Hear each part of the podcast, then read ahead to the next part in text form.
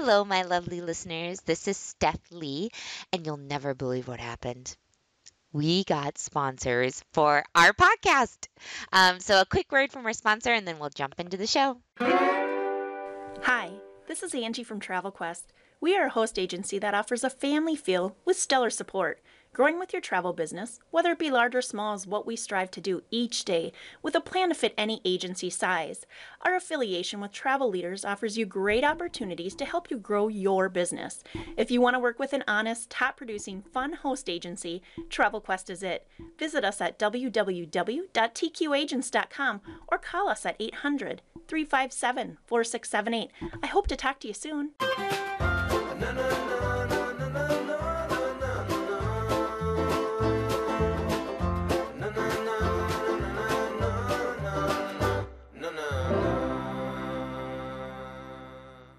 You're listening to Travel Agent Chatter, Volume four. Today we've got Jennifer Donchez with V I P Vacations on the show. I'd like to give a big warm welcome to all of our new listeners and a huge hug with warm chocolate chip cookies to all of you that have listened before. Travel Agent Chatter is an audio series produced by the team here at Host Agency Reviews. If you're a fan of the show, don't forget to leave a review and subscribe to us on iTunes. And a quick shout out to Cami C seventy-one for the lovely review a few weeks ago. She said, "Love this podcast. I'm just tipping my toes into the travel industry, and this podcast, as well as Stephanie's other resources, such as H A R's website and seven-day setup support group, have been invaluable to me. I'm very inspired by Stephanie and feel confident in the steps I'm taking thanks to her. Can't wait for the next podcast." Well, guess what, Cami? We've got your next podcast coming up. Let's get on to the show. Hello, hello, everyone. Welcome to Travel Agent Chatter.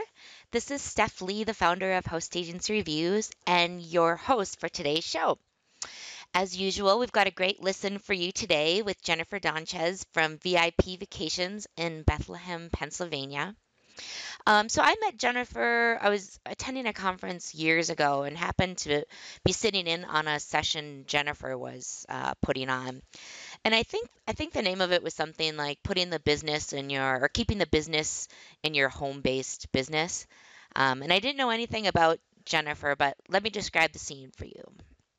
So I sit down and Jennifer is standing in front of the room dressed in all pink. And if you've ever met Jennifer, you know she almost always dresses in pink to stay on brand with V I P's Vacations. And you also know that she's a fantastic businesswoman. Um, and she really stuck in my mind. I went up and introduced her afterwards, and you know we've been friends ever since. But today I'd like to pick her brain and figure out how she grew from a home-based agent selling Disney to a storefront with nine employees, and she's now, in twenty sixteen, she was Beaches' number one selling agency, as well as, in twenty sixteen, the number one destination wedding agency in the world for Sandals. So I'm excited for Jennifer to share with you, all of our lovely listeners, tips on marketing and how to own your own success. Um, As usual, I want you to be able to sit back and relax during the show and not worry about scribbling down notes.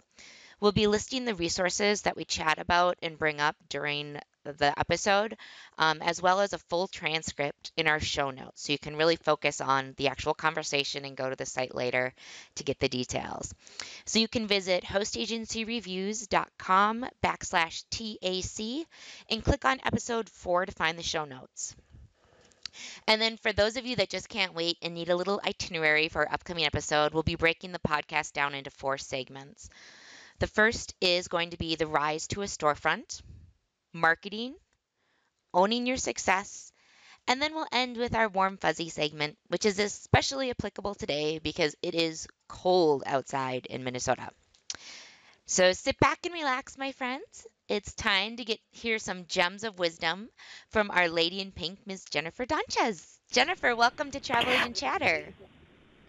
Hi, Steph. Thank you so much for having me. Oh, super excited to have you on. So I, th- I think so far that you take the cake for the most experienced agent that we've had on Travel Agent Chatter. You've, you've been in biz for twenty-six years, correct? Yeah. Yep, twenty-six years. I can go. I can go by the uh, the time I was pregnant with one of my my kids because I was on bed rest. So, yeah, that's when I when I started. Yes.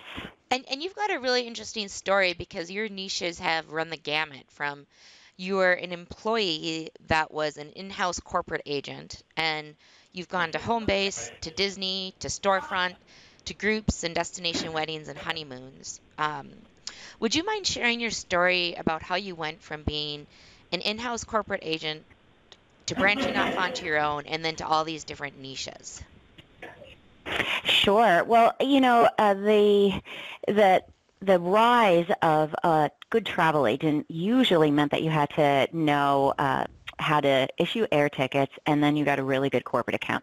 And we're talking in the early nineties, um, wh before there was any kind of commission cap with airline tickets, and bef before agencies even had to uh, use computers, really. So clients were coming in, and they didn't have computers, so we had these systems that were hooked up to like WorldSpan, Apollo, Amadeus, Galileo, and Sabre, and you had to get trained. And so automatically there was a sense of credibility because there was no way for the consumer to really uh, look online, and we had to be set up with, you know, A R C to do this. So you had to get bonded, and there was a lot of credentials to go into it. It was a lot harder to just become an agent.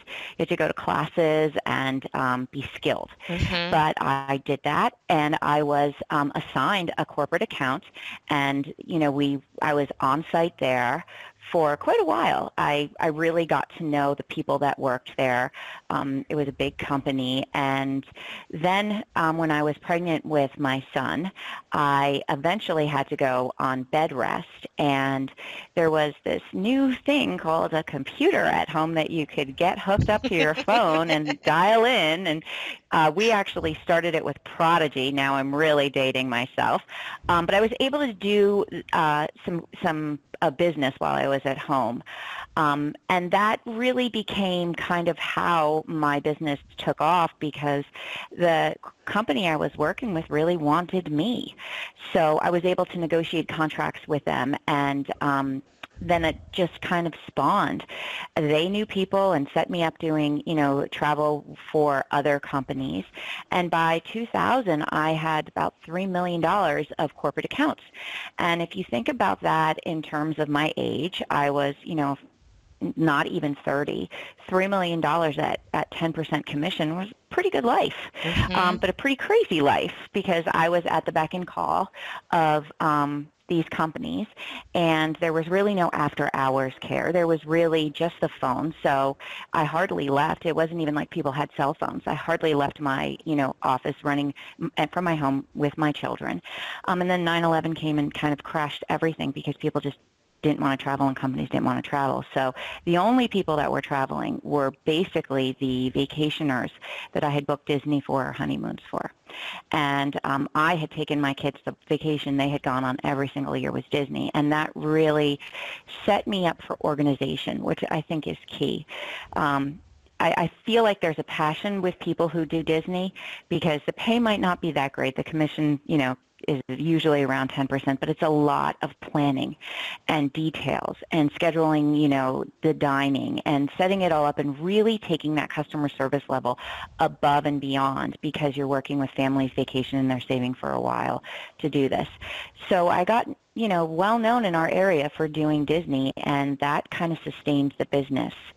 Um, and then again, like I said, the honeymooners kept traveling even after nine eleven, and I kind of fell in love with Sandals and Beaches, and that's how the wedding business moved in. Um, and it took over, you know, the, it just, it started to grow. I didn't have these massive accounts that would sign on to do, you know, promise to do close to a million in corporate, but I was able to actually um, make some more money, because commissions were a little bit higher, and um, especially with, you know, some of the all-inclusives. And before I knew it, I was doing well over a million in sales, and I couldn't handle it anymore, so I had to take on a part-time agent to kind of help with data entry and final payments. Um, and this was before even technology is as good as it is now. There are still, you know, tour operators that are uh, were not using payment, you know, online sites, and so you still have to take the time to be on hold um, or make changes. And then I blinked and it was two thousand ten, eleven, and I had several uh, agents working in full-time, salaried agents, not I Cs, agents working in our home that we kind of converted this area for back door, and we were having walk-ins on Saturdays, and it was it was just, it took over. Once Google found my address, man, everybody was coming um, to that address, and you know, I, we had Sandals wrapped vehicles, so the neighborhood knew about it, and I just said it was time. By the time I had about five agents, I had to move, and we found a location and painted it pink, and the rest is kind of history. That was over almost five years ago. Yeah, and we interviewed you a while back for an article on agents that went from home-based to storefront. Um, for those that haven't read the article, we'll link to it in the show notes. But can you tell us about the transition and if you felt a difference when you transitioned from home-based to storefront in terms of how people looked at you, how you felt as an agent? Well, you know, I, I think that it had a lot to do with having existing clients already and being able to forecast ahead to see how business was growing. So, you know, there was definitely, a, there's a fear when you have to take on, you know, like a new building, whether it's rent or, you know, we bought the building and remodeled. But I can tell you it was like instantly worth it, the amount of business that came just from having the location. So now you're visible. And for us, we literally call ourselves the pink elephant that was in the room because we painted this, this, yeah, it's true. We, we painted this Victorian building that was kind of gray and didn't stand out, this kind of very calm, looks very uh, Cape May or Islandy light pink with white shutters and, you know, all of the white millwork that Capes are known for. And everybody in the neighborhood just saw this place. And we're on a really great public street in Bethlehem, Pennsylvania that forty thousand cars a day go by. So just the recognition of people knowing that there's an agency there and the neighborhood respecting the fact that we really cleaned up this dilapidated building and remodeled it. And I mean, we had people just coming to just see what it looked like inside because they saw the months of work in prepping and, and doing the renovations on this place. But then there was also the credibility, I'm using this word over and over again, credibility that came with reassurance that people, especially Gen Xers, always doubt everything, that they have a solid Uh, business that they can go to, that they can count on. Whether there's some fear that you work from home, therefore you might not be legitimate, which I had to overcome for years when I worked at home. But also this, I just want to meet with you, and it was fine to meet at Panera, but I want to go in, and I and I can hear the phones ringing now, and I can see other, you know, agents there. So you you have to be running a good business. Um, so that. That became this push now that we are absolutely legitimate. We're in our area. We're small business, help small business, and it grew. I, our, our numbers grew the first year by thirty-four percent. So that was huge. Um, I won't say that that's the norm, though, so I don't want to, like, run through everybody's bubble garden with a pin. But I think there was a lot of really good forecasting, branding, marketing, advertising that went into play, and the location had a lot to do with it, right, in real estate, location, location, location. Um, I do think that there will always be a push up if you are going from home to a legitimate kind of office or a storefront that helps you close sales. There is something about being able to close sales when you are in a building. And yet, as I say this, ninety percent of our business is phone or email. So there's just something about people feeling comfortable with it. Mm-hmm. Did you do any like advertising, like traditional means of advertising when you moved to a storefront, or was Heck it just because yeah. it was, oh, you did, what'd you do? No, we did. So we had a huge um, open house, and we actually, I budgeted for uh, having vendors come. Mm-hmm. And so we put out a tent, and we had vendors come, and we definitely charged them a vendor fee. Think about, like, if you were going to have a bride, go to a bridal show, how much a bridal booth would cost. And then we had a tent put out in case there was bad weather, so we had this huge, you know, pavilion tent set up. Um, some of our partners not only paid for, you know, their booth, but for example, Hard Rock Resorts brought a band in. Um, and it was just a local band, but enough that it brought in attention. We also made sure that every vendor did a giveaway, so prizes always kind of attract people. Mm-hmm. We emailed our entire database, and then we did a billboard as well for about sixty days preceding the grand opening. We also have a very well done, robust website that we put our event on, on a calendar on our website. Social media was great as well, and we had five hundred people come to our open house. The billboard was uniquely done for us as well. We designed it that said we were moving, and I drive a pink Beetle, and we had the photographer take pictures of every agent sitting inside of a Beetle, and if you are old enough to remember the, the fun little, you know, clowns running into a Volkswagen, and then, you know, how many clowns come out of the Volkswagen. This is a convertible, so we were all sitting on the convertible, and it had luggage on the top, and the gentlemen that worked that worked for me, the agents, were kind of pushing the car as well, so we fit the ten of us, and it said V I P has moved, you know, with our new location, our website, and our open house date. Um, So that was a huge success. That was a big splash. We also called local media to come into our event. We had a radio station that reported, you know, like came live in between, you know, their music. So we really used uh, connections with media and, you know, press releases and such in, in, the, in our area to bring attention to it. Um, it was on the signature of all of our emails because it was about three months after we moved. We had this big, you know, open house. So everybody was invited.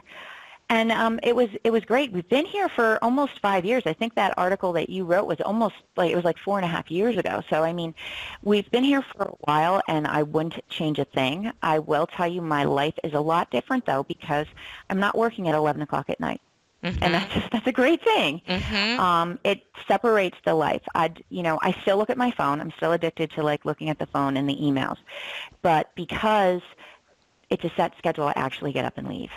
It doesn't mean I leave when, the, when, when everybody else leaves, but I still get up and leave, and that has had a huge impact on just um, living. Mm-hmm. That's, that's a great point I don't think a lot of people bring up about moving from home base to storefront, is it really draws a concrete line between your work and your home life, and it's, it's nice because sometimes it's incredibly hard to draw that when it's in your home. Especially when you get really busy. Mm-hmm. Um, you know, when you're really good, there's less of a boundary that you have with your clients. They know you work at home, so they're calling you at eleven o'clock at night. Um, and I won clients over back then, for sure, that, you know, I answered an email and I got them a price right then and there. But the amount of clients that I won over compared to the lifestyle that I had, I, you know, it, I guess it's what you put a value on, because getting a few clients in the course of the year because you answered the email at eleven, or being able to sit at home with your family at nine o'clock at night and have, you know, dinner and put them to sleep and that kind of a thing, that means more to me than like those three clients that I might have won over. And there's no saying that I didn't, I wouldn't have won them over if I answered them the next day either. Mm-hmm. Um, so that's that's just, I think, as you get, you know, more into the business, you're so eager to just please everybody that sometimes we have to train our clients. And if clients know you work from home, the boundary line is is, is just blurred. Mm-hmm. They'll call you all the time. And and I think there's a, kind of a life cycle of an agent where you're when you're starting out, you need those clients and you want those clients and you're willing and you have the time. And as you become more mature and experienced as an agent, you have a set book of business already, and you don't necessarily need those, and you know your value and don't feel like you have to, you know, be answering the phone at eleven o'clock at night, but it can wait till the morning. Yeah. So, you know, it's hard even here in the office because we hit send and receive on our, you know, on our computers, and you might think you're done at six o'clock and get ready to leave. You sit, hit send and receive, and there's this, this, you know, you have to balance. Do I want to answer this person now? Do I want to wait till tomorrow? So you will always have to play that, you know, what's important, what's the priority, what's not. Um, with technology, we are able to answer people if there's an emergency. So we do, uh, I, I tell all of my brides before they're about to leave, I use an app on my phone called WhatsApp. Mm-hmm. And I only give them my cell phone about a week before they're supposed to leave. Um, because, again, we're training them, right, and, and letting them know that we're still available. So they'll come back very, very happy because if there is a problem, we want them. We want to help them for sure. It's a lot easier when they're there than when they come back. You can't fix it then. Um, but there's also, like, I'm not giving it to them when I'm working on a quote for them, mm-hmm. or just starting it. Um, that takes time to learn. And it, it's it's a dance you have to play with them too. Yeah, well, we'll link to WhatsApp, the link um, to that in our show notes. But do your agents then that work in the office do the same thing with their clients? Is that kind of a V I P procedure? It depends on what their role is. Mm-hmm. That's for sure. So our office is kind of split up to have a front office and have a groups department. So we have four agents in the front, and um, they all have access to their emails, you know, however they want to do it, whether it's at a, on a laptop at home or on their um, on their phone. So I, I would instill upon them that it's judgment, right? If you get an email and your day, it's your day off and somebody says it's urgent, please use good judgment. Um, but for the agents that are in the in more in groups and working with brides, absolutely. Absolutely, they will take that, you know, they will send that message, here's how you can you can reach me. Um, and then we also have people that are kind of in operations that handle, like, you know, the invoicing, the payments, the uh, That get, making sure documents get out, and so they, there's not as much of a push for that. And then we also have a backup person that, if it is a Sunday and we hear from somebody um, via email that it's urgent, will come into the office and work on them, especially if we don't have their paperwork. That was a big thing for me to kind of let go of when everything was in my house. Mm-hmm. So I could just run downstairs and see, oh, this is their schedule. And things like that aren't as easy uh, if you're not walking back and forth to your office with your laptop, which I'm not doing. Um, so we have a couple of people that will call, you know, like the, the emergency person that will run in. And I was actually in Jamaica in October, and I had a client in Scotland that had an issue. And this agent came in. He, his name is Michael. He came in on a Sunday, spent three and a half hours on a Sunday helping this client, because that's kind of our backup person to do, to do that. And um, I think that that's a good policy for people to have. How do you handle that when you're traveling? How do you handle it? If you do have an office um, in your home and you're traveling, what do you do? Do you stop everything? Um, so having like more of a defined boundary between hours and who works on certain schedules, because we're open six days a week, um, that really helped us kind of figure out what we need to do if there is an emergency. You know, you, usually those plans come from necessity. You know, something happens and it's a hurricane, and what do you have to do next? So we have these like drills for hurricanes and for when everybody's traveling and for when um, there's, you know, snowstorms, to figure it out, just so that we can, you know, do these fire drills to help our clients if there's an emergency. I, I'm, I'm sorry. I'm just envisioning you doing drills in your office and being yeah. like, all right, everybody, everybody, we're going to do a hurricane drill. Get your stations. This is what we do.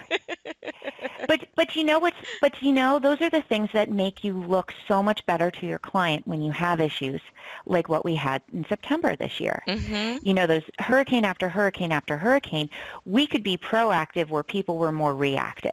Mm-hmm. Because we could look ahead, and we still learned again uh, based on, you know, okay, now this is the hypothetical, but now this is in motion. And we have actually now even fine-tuned it even more, because we could, we would, we know what to ha what happens when you see a hurricane coming, and you know where people is traveling, and we, we pull the files and we know how to reach out to them. What we didn't realize were the islands that weren't affected by, let's say, Irma. So many of our clients were doing connecting flights through Miami. Mm-hmm. So we would look and say, okay, Aruba's not hit, but now we have to actually also fine-tune the details, because people were stuck because they were flying through Miami and Miami airport was closed. So all good intentions, you know, we still can learn from them and figure out how we have to tweak what we're going to do, you know, for the next the next time that happens. Mm-hmm. Um, but being proactive is so much better, being ahead of it. Yeah. And, you know, it makes you look good for to the clients, but it's also really great for your agents and for your own mental well-being to not feel like, oh, my gosh, there's a hurricane, I don't know what to do, to be able to think ahead and have a plan that's written down that you can follow and then be adaptive from there. Exactly. Because, you know, the funny thing is, I was actually traveling, and I came home on the tenth of September, and the crew here had already figured out a lot of what needed to happen. That that was the following week, that eleventh through like the fifteenth, that everything was coming down, crashing. So they had the, they already had the means and the outline of mm-hmm. what they needed to do, because we, we've practiced that fire drill. Um, and we have that as well for um, snow, you know, snow emergencies. Mm-hmm. Mm-hmm. Which isn't going to affect everyone, but those of us in cold weather, we definitely have the snow problem when there's a snowstorm. Let's see, so you were just talking about kind of the different roles within your office, and I'd like to move into marketing now and how you market V I P, because you had you mentioned that you have some roles in the office where the people are doing more back office things, and um, we've talked numerous times in the past about as an agent matures and sells more, they need to start handing things off. And you have a rule that used to be, I think, that agents that reach one million dollars in sales, they need to start handing things off. And I think yesterday you told me that you had changed it. What's your rule and why have you changed it? Yeah. So I've always kind of thought that if you were by yourself and you sold a million dollars, to get to that next level or continue to have growth would also include a lot of tasks that you can easily hand off to somebody else, so you can do additional marketing or really tweak a sale, and, and you're not going to lose the customer service that actually built your reputation and why people come back to you, um, and keep you up to date on, you know, new new trends and, and being able to be ahead of the game rather than trying to play catch up. When you have a million dollars in sales, it's just tough to, to do all of those things, or your your lifestyle is going to change. Again, you're going to be working at night. Um, you know, it's really hard to build a new wall when you're constantly trying to like stick your hole in the dam and fix things that are cracking. So my theory was, you get to a million dollars, you can you you actually hire an assistant, and then you can build. And if you have two agents that have a million dollars, you can still have that one part-time assistant, but now your your business can grow and grow and grow. So you have like one, one full-time, one part-time. Three agents, you might want to then have one full-time assistant or admin or ops person, um, and then so on. And you can keep you can keep growing with that. So now you have five people doing a million dollars in sales. Maybe you have the full time, and now you have a receptionist or somebody that's answering the phone, or, you know, kind of qualifying people part time. And that's how I was able to kind of do this like business plan when we moved to this building. But that has since changed because technology has changed, and my agents have been with me for a long time now. Um, you know, when we moved here, I had agents that were here with me two, two, two and a half, three years. Now they're pushing seven and eight years, and they're better. And technology is better, so we can actually handle things. We're not staying on hold to, you know, get seat assignments or make payments, or even add the, the, the flight times to get the schedule, to, you know, to get the transfers in. So it's now changed to not just be, it's not just a million dollars. Now I'm more along the lines of a commission-based. So that means when your commission is well over one hundred thousand dollars, we have to look at how you're, how you're doing. Because a million dollars of sales, on average, the you would hope the agent made ten percent, right? But sometimes it gets bogged down in a lot of the either, you know, N C Fs for cruise lines, you're not on. And so it's no longer that million dollar mark for me. It's at least one hundred thousand in commissions.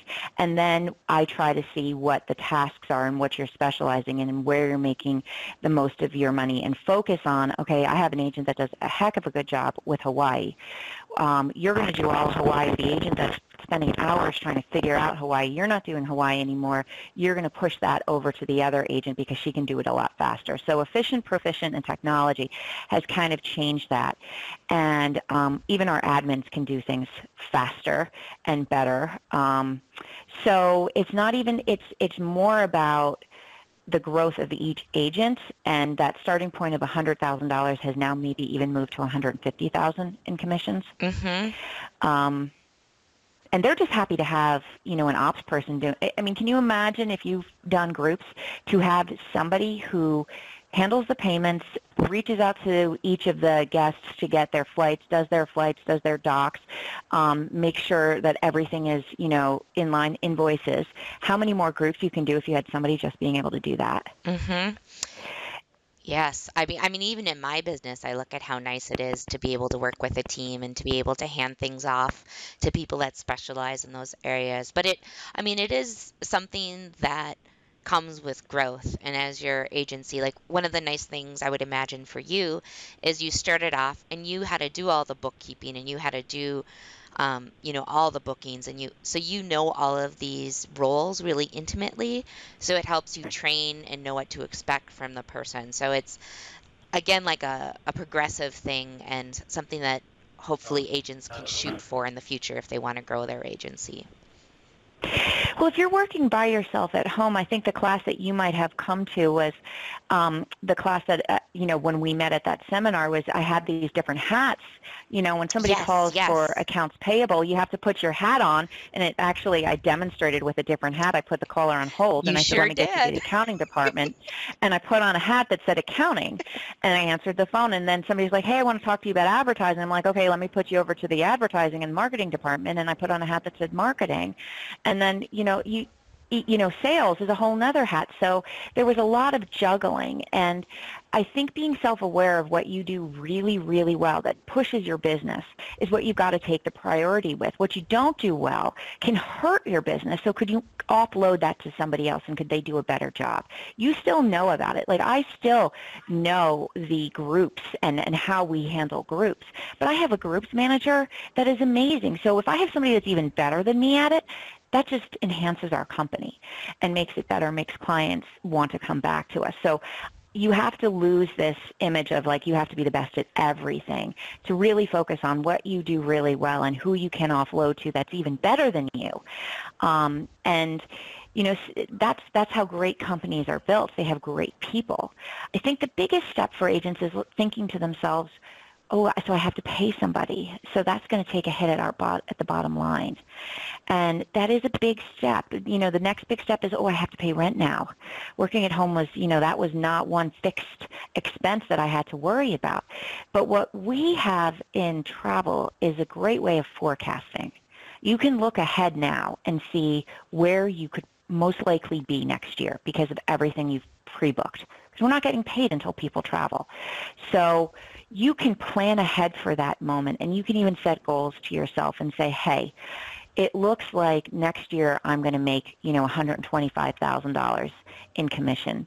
Can I do pay a part-timer twenty-five thousand dollars or twenty thousand dollars and come in and do my database, do, you know, follow-up uh, emails, do, you know, welcome home notices, do payments? Can I, can I have somebody do that? And then will that allow me to actually sell things better, market more, you know, enhance our social media campaign? Because if it can, then that one hundred twenty-five thousand dollars can easily be one hundred fifty thousand dollars. Mm-hmm. And now you're making exactly what you were making before, but now you've got some growth, maybe even a better life. Mm-hmm. um, And, and, and then before long, that person can become a, a full-timer, and your business can almost double. That's what happens with this kind of like explosive growth when you let go of some things and, and have faith in some people. Um, two minds are better than one all the time, mm-hmm. all the time. So it's that next step that I think home-based agents have to try to, to, to take. Yeah, to let go. Well, what's been, mm-hmm. if you could name, this is, of course, being, this isn't possible um, that there's just one most effective marketing tool for you, but, but what would you say is one of the marketing techniques you've used that you like the most or you've seen the best results with?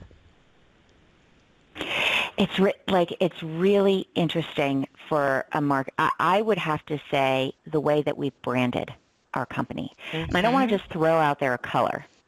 But because I was in the corporate world, I instantly realized that I had to have a name that sounded more corporate mm-hmm. for those same clients to have faith in me. Now, if I look back, V I P Vacations probably wasn't the name I should have picked, but remember what I was working with. It wasn't people on the internet. It was people looking at the phone book. Mm-hmm. And it was either A's, people go right to, travel agents that start with A's, and triple A's had that lockdown, or they go all the way to the end. In the middle gets blurred. So there was no like Z, W, I was like V, V I P, there you go. So that's what I came up with. I probably wouldn't do that now because there's a lot of people that use V I P like they use Band-Aid or Jell-O. It's a brand, but it also is easy to associate with. You know, you don't say Band-Aid. You don't say, I'm going to get a bandage to cover my cut. You don't say I'm, that, that jiggly stuff is not gelatin, it's Jell-O. So there, V I P is used a lot. So when, when all of a sudden S E O started to become a big buzzword for your, um, your website, V I P kind of got lost. However, keeping it professional and corporate, we also developed a corporate logo. Mm-hmm. And I knew that in branding, getting the, the clients that trusted me to do their corporate would have to trust me. It had to look very professional. So that has really helped the the kind of pushing my company from being, you know, a palm tree, and I don't want to offend anybody, but Susie's Travel, to thinking a lot larger, to be V I P Vacations with a corporate logo and a look and a font and a color. Mm-hmm. Because, you know, when you go to do that on your website or do it on with marketing and advertising, they, they need to know the color. And it's not just a color's okay. This is the color of our company. And just like Tiffany has a color and, you know, of their boxes that's actually trademarked, and Christian Louboutin for the bottom of his, you know, shoes, you have to know your color. And so if you're going to have somebody do any kind of marketing, whether it's on a, a beach bag or, you know, a poster or a banner. So that was really good in starting out. And it, it helped me say to myself, I might be one person working from home, but that's not what everybody has to think when they see this. Mm-hmm. Because if you go back to nineteen ninety-six, home-based agents were just not around. So this was how I was able to kind of push it. And that theme, that brand, that's the the look, the um, message that you get when you go to our website, the, our Facebook, our business cards, everything has the same feel, the same color. And now you can actually get into telling a story with your brand. So you mentioned pink, but, you know, we tell a story with that. And we used, you know, scientific data about how brides are geared toward going towards the color pink. Even if they say they hate the color, the websites that tend to have those undertones of pink work. Now, you might, you know, the, your listeners might not really even want to work with brides. And so it's not about getting the color. It's just about being consistent mm-hmm. and authentic. And, you know, it started with me that, you know, I loved the color pink, and I would show up at, you know, events for travel professionals, and I would be like, okay, I'm wearing pink. And then somebody, you know, I started to do some organized groups, and somebody said, are you Barbie tour guide? And I was like, yeah, you know, Barbie's pretty cool. Okay, I'm blonde, I like to wear pink, and I'm also smart, because you remember Barbie could be an astronaut and a president. And so I said, That's that's what I'm going to go for. I'm going to make sure that my company is represented with like this pink color and consistent and corporate, and that is how we've kind of marketed it. Mm-hmm. Been lucky to also have, you know, a background in P R, and so having the reputation of being on the news and on T V also helped. But for what I think home-based agents should look at, not just say, well, I'm never going to be able to be on T V, to be able to actually have the consistent brand and company name that people trust is just the first start. Well, I, I want to jump into kind of how you own your own success, because I think that's important. But you just mentioned something, um, you know, about your T V spots, which I think, so I want to jump to that really quickly. Um, I don't see a lot of agents that use T V as a marketing tool, and you go on as a subject matter on Fox T V from time to time, and it's it's hard to break into the T V market for marketing, um, but what kind of what pointer do you have for an agent that knows nothing about the world of T V?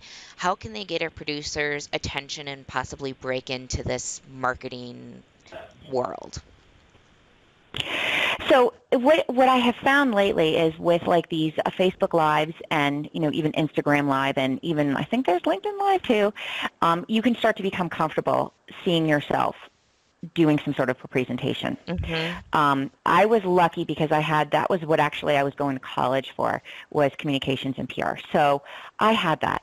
Um, I got into a whole different field, but when the time came when there was some, you know, m- big buzz in T V, I was able to send some press releases out and some notifications about, you know, this is how we are handling this. And it got this little five seconds, what I thought was, you know, like my ten minutes of, or seven minutes of fame or whatever. But because I had had the experience, I, I remember one of the producers saying, oh my gosh, most people come here and want to throw up afterwards, and you just did so well. Can you come back and do another segment for us? Mm-hmm. And that's how that kind of spiraled. And when you show up on time, when you're professional, when you know what you're talking about, because that's the other thing. I wasn't nervous. I knew what I was talking about. Um, you have that security in your in yourself. Those producers remember that, and they never stay. They move along. Um, I have been doing Fox's regular in Philadelphia, and it's also syndicated for Fox National News on many occasions, since two thousand six. Mm-hmm. And I have seen so many anchors come and go. I mean, one of them is now a, a co-host on the Today Show. Another one does, you know, the um, Morning Joe on Fox. And, you know, uh, somebody else is in Cincinnati. And they all remember. So they all call when there's something else going on. Um, so I felt comfortable. I knew what I was doing. But the, I think the key was taking the opportunity. After the hurricanes, how many agents reached out to their local T V to say what they were doing for their clients? That's a yeah. What happened in these islands? Tip. That's a great tip to send out press releases. I didn't just do. I didn't just do. And and you know what? You can see the info person and the news desk on every website, on Facebook. I didn't just do it for Fox. I did it for our local stations as well. Mm-hmm. So it was like back-to-back weeks. I did it for um, all of our trade publications. I think V I P was mentioned for um, after the hurricanes on Travel Weekly, Travel Agent Magazine, Travel Pulse, Travel Market Report, and on three T V stations. Mm-hmm. Because you just you can copy and paste, right? Mm-hmm. And and send them out. And and yet it's not about seeing that there. It's about taking advantage of it. Everybody has the same opportunity. Taking advantage of those opportunities is what sets up the things apart. It's not, I don't feel lucky. I feel like I've actually jumped on things that others might have walked by. So um, you have to have the confidence. And maybe what I would suggest is people start, you know, agents start doing some live Uh, live videos uh, when they're on a destination, or, you know, say, hey, we've got the, the big request right now might be, you know, group trips to Europe. I'm going to go over some of my top things for Europe at, you know, next week, and then just promote it, promote it, and then do the live. Um, start feeling comfortable with it, and then you can even send those as samples. The other thing is keep a bio handy. Keep a bio right, you know, put it together with your, you know, your headshot and keep it right there, because Um, when you send a press release, sometimes it's nice to also have that bio right there. It makes you sound a lot more professional, and that you do this regularly. Yeah. Um, and T V has helped. Radio has helped. Newspapers have helped. There's a lot of ways to get out there by using media. Yeah, I like your your statement that you don't feel lucky. Um, I think it leads into the next segment of owning your own success, and really well. I, I think for a lot of entrepreneurs, and especially female entrepreneurs, it can be hard to own your own success and use that as a way to promote yourself. And um, you and your agency have a lot of accolades under your belt, and you aren't afraid to use them. Uh, what what comes to mind for me first, since because we've been emailing, is your signature line is a, a great example of a way you easily can market your expertise. Um, do you want to share how you decide what to put underneath your email signature and tell people what, what it looks like? Well, I'm going to start with, absolutely, the, the number one thing that I think every home-based agent needs to remember is there's a reason people are coming to you. And maybe it's because they, they had, maybe it's because you met them someplace or they were referred, but that's not an instant sell. So whether you're, you know, on your phone, your business card, your email, your website, your Facebook, you still have to show this level of credibility. And um, I've, I've always kind of used sales and persuasion side by side. And I know you and I have talked about this, but being persuasive is, is a skill. So it's, it's a skill, and it, it, it can be kind of manipulated, because persuasion isn't about saying, come on, come on. It's not peer pressure. But people are persuaded to do things when they trust you. Mm-hmm. That's number one. And being trusted usually means you have to have some sort of credibility underneath, you know, your belt. So if you're just starting out and you have some certificates, you know, list that on your website. I'm certified in this.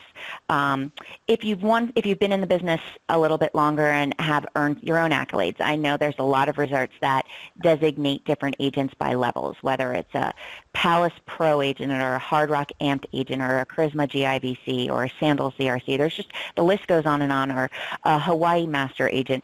You, you, you know, you can put that underneath your signature. You can do a press release. You can put it in social media. You can have it on your website. You can put it on your business card. And without even having to say something to your clients, stay humble, right? Stay humble. You can that you can build the credibility without them. It's kind of like a subliminal credibility. Mm-hmm. Wow, she knows this. And most consumers will check you out before, when you might not even know they're, they, they're checking you out. looking at your website, seeing where you've been. Um, and that's the other thing. You can also, if you don't have a lot of testimonials or you don't have awards, you can easily put where you've been, because, you know, I'll listen to somebody who says that they like that restaurant, they eat there every night, mm-hmm. um, because they've been there. And then if you can even add something special like try the risotto, it's amazing, now you've just gained even more value. So um, using your credibility and um, is definitely something that can be persuasive. So we use, you know, that I write for U S A Today on my signature. Um, one of my agents doesn't use that, but she might use that where the number one selling Sandals and Beaches wedding agency in the world. So if somebody's going to email us and they, they're kind of deciding between maybe a Sandals and a different product, they might say, wow, you know, they know Sandals. Mm-hmm. Maybe I should trust them. Um, so that wins over without you even knowing that it, it won people over. Yeah, exactly. And your website, when you talk about people, they do. They do their research on any company they're going to go with, most likely. And especially for a big budget item, they want to like the person. And on your website, you do a great example of using social proof um, to help yourself stick out um, if they haven't decided on an agency yet. Uh, I'll link to your website in the show notes, but would you mind talking about how you use social proof to gain customers, like the accolades and the pictures of the clients and things like that? Well, what, it was really interesting for me when we developed our website. Um, there's a lot of these plug-and-play websites that are out there. And if you're just starting out and you don't really know what you're about, they're great to use. There's a lot of companies that sell like these templates and you just kind of put them in. Um, but what we were finding was that, okay, so the consumers are trying to book online themselves. I want them to book with us. What's going to, you know, and I don't want to actually have people have the ability to book on our site, because the point that they're coming to us is a personal connection, mm-hmm. um, and that they're dealing with a real person. I'm never going to beat Expedia, never going to beat them. Um, that's not our model, but our model is much more hand-holding and getting to know them. But if we want to get to know our clients, then our clients should want to get to know us. So we've created these really great bios and um, use them on our website for each agent, and not just, okay, here's a picture, and this is what I specialize in, and this is my favorite destination. Um, each one of our agents also puts some quirky stuff in, because people want to work with a real person, um, and they want to work with somebody that maybe they connect with. So there's something like, you know, what's your two-word, you know, title that describes you? Um, what's your favorite, your theme song? Your your theme song. What's your go-to drink when you're at a bar? Um, and then they also have their certificates that are listed there one by one by one. You can click on a little drop down and it shows every certificate, um, because the agents that work for me are all under the age of thirty-two. So grandma might not have faith that this person knows what they're talking about, but then look, oh my gosh, they've got like sixty certificates. And then a full bio there. Again, like I said, do a full bio. Why are you doing what you're doing? Where have you traveled to? What do you love? And instead of saying that I started this five years ago, that's a no-no. Say the year you started. Otherwise, you're going to have to keep updating it. yes, so say, you yes. know, nineteen ninety-six, I, I did this. Um, You know, and then we have another little drop-down of testimonials. So not only does our website feature an entire page of testimonials, but each agent has their own testimonials with pictures. If it's sent in, not without a picture, it's not going up. Pictures, first and last names, and where they're from. The reason we put where they're from is because though we're here in Bethlehem, Pennsylvania, not all our clients are. So we want people to say, oh, you're located in Bethlehem, but look at this, these testimonials. They're all from, you know, all over the world. So those are, you know, some connections. We also have the widgets on the bottom where people can share via Twitter, Facebook, Instagram, Google Plus, or just email that. So if somebody says, hey, you know, I'd like more information, you can put the information on the quote, but you can also say, have you checked out my profile?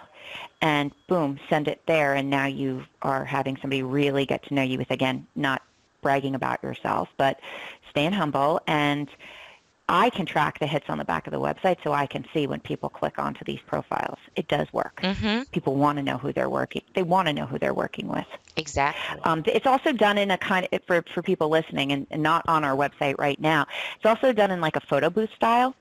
So whenever you have, it, people like photo booths, they're fun, and we focus on weddings, and a lot of weddings have, you know, definitely have photo booths. Mm-hmm. And we go to a lot of bridal shows where there's scads of photo booths.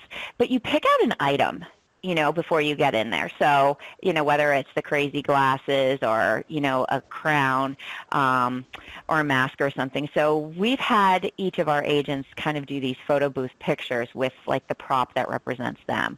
And it's crazy. So many of them have their pets, which is awesome. And people who love pets are good people. Yes. So we kind of have that tie as well with, you know, clients that they know were real and authentic. And I think that's what Um, has helped, because we've been able to tell a story about who we are, so it makes it real. Mm-hmm. And dealing with a real person is what we're about. And I think travel agents at home, we're competing with, you know, the the online sites a lot of times. So at least dealing with a real person um, can set you apart for sure. Well, and, and that has brought a smile to my face, like just talking about all these happy pictures on your website. And um, that kind of brings us to the last part of our program, where we're going to be um, talking about my favorite thing, warm fuzzies. So every episode, I ask our guests to share something they've done or seen that has brought a smile to their face or to the face of others. And my hope is that it can brighten the day of the listeners and maybe inspire someone to do a random act of kindness today. So Jennifer, what, um, what warm fuzzy would you like to share with everyone today? Well, it's it's interesting because it's more about uh, females in business and um, those starting out and those who have been in it for a while. Um, there was a TED Talks by um, a lady, Amy Cuddy, C U D D Y, and she talked about faking it until you make it. Mm-hmm. And she's famous for this Wonder Woman pose. And I can tell you that a lot of times um, you're... your adrenaline goes, or you feel nervous, or you feel stressed. And I know women, we are emotional, that it's it's hard to get your foot in the door or to get past, you know, a scary situation. We were talking about maybe doing some, you know, live videos or going into media, or even having the confidence to keep, to hire somebody, or to maybe rent a place now to operate your business, or even just meet with that client. And Amy, in her presentation, talked about how you can trick your body into actually giving you more confidence. Um, and she puts these stances where, like you, you know, I mentioned the Superwoman yep. pose. There's some other victory poses.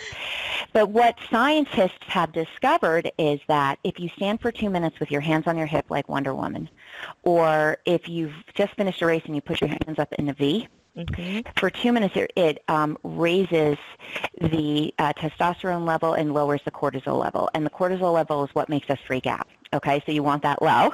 Testosterone is what gives guys the guts, right? And it changes it, and it actually helps you feel like you can ta- take on that challenge.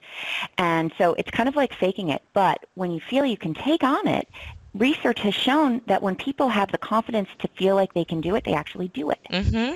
So you can actually fake it till you make it, but then actually make it because you're faking it.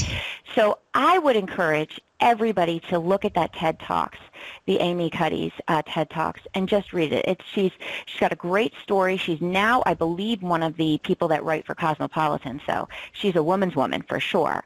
But we need more women in this industry to have the confidence to stand up for um, their business and to feel like they can be successful and have that push and drive and determination, because it's really hard working by yourself. Mm-hmm. It's really hard to, to take on those challenges, which is why there's a lot of like mentoring programs, but why it's also tough to keep doing it when you have hurricanes and your business is like down now because it, it they wiped it out, you know, or when there's terrorism. Or so when you can develop that kind of self-confidence, it really can can be that catalyst to help you keep going. And that's my warm fuzzy, is to try to watch that video and, and become that woman that um, we hope to be. I love that. In power and confidence. Yeah, yeah. I love that. I'll, I'll go ahead and link to the Amy Cuddy TED Talk in the show notes too. So thank you for sharing that, Jennifer. Uh, you are welcome. Well, let's see, you guys. Can you believe it? We've wrapped up another episode of Travel Agent Chatter. Um, and if you like the show, please take a moment to write a review on iTunes. We got um, another couple in, but I would love a couple more, speaking of social proof. Um, and you can subscribe to us on iTunes by searching for Travel Agent Chatter. And remember, you can read the transcripts and see the show notes at hostagencyreviews.com backslash TAC and then clicking on volume four. And you can find myself, Steph Lee, and Host Agency Reviews on Facebook and LinkedIn by searching for um, Host Agency Reviews, or on Twitter, Pinterest, and Instagram using my personal handle, I am Steph Lee, and it's with an L Y. So Jennifer, thanks so much for coming on this show. And until next time, everyone, I'm sending you huggles and lots of rainbows. To keep in touch and ensure you don't miss a single episode of Travel Agent Chatter, sign up for our monthly newsletter at hostagencyreviews.com backslash newsletter. You'll get in-depth articles and our podcast straight to your inbox every full moon. And while you're there, make sure to check out our new website. We've got a beautiful new design and loads of functionality like search filters and consortia profiles that we're just dying to show off. And lastly, if you've got sixty seconds and you like the show, go ahead and leave us a review and a rating. You can find the links to write reviews at the top of hostagencyreviews.com backslash TAC. Until next time.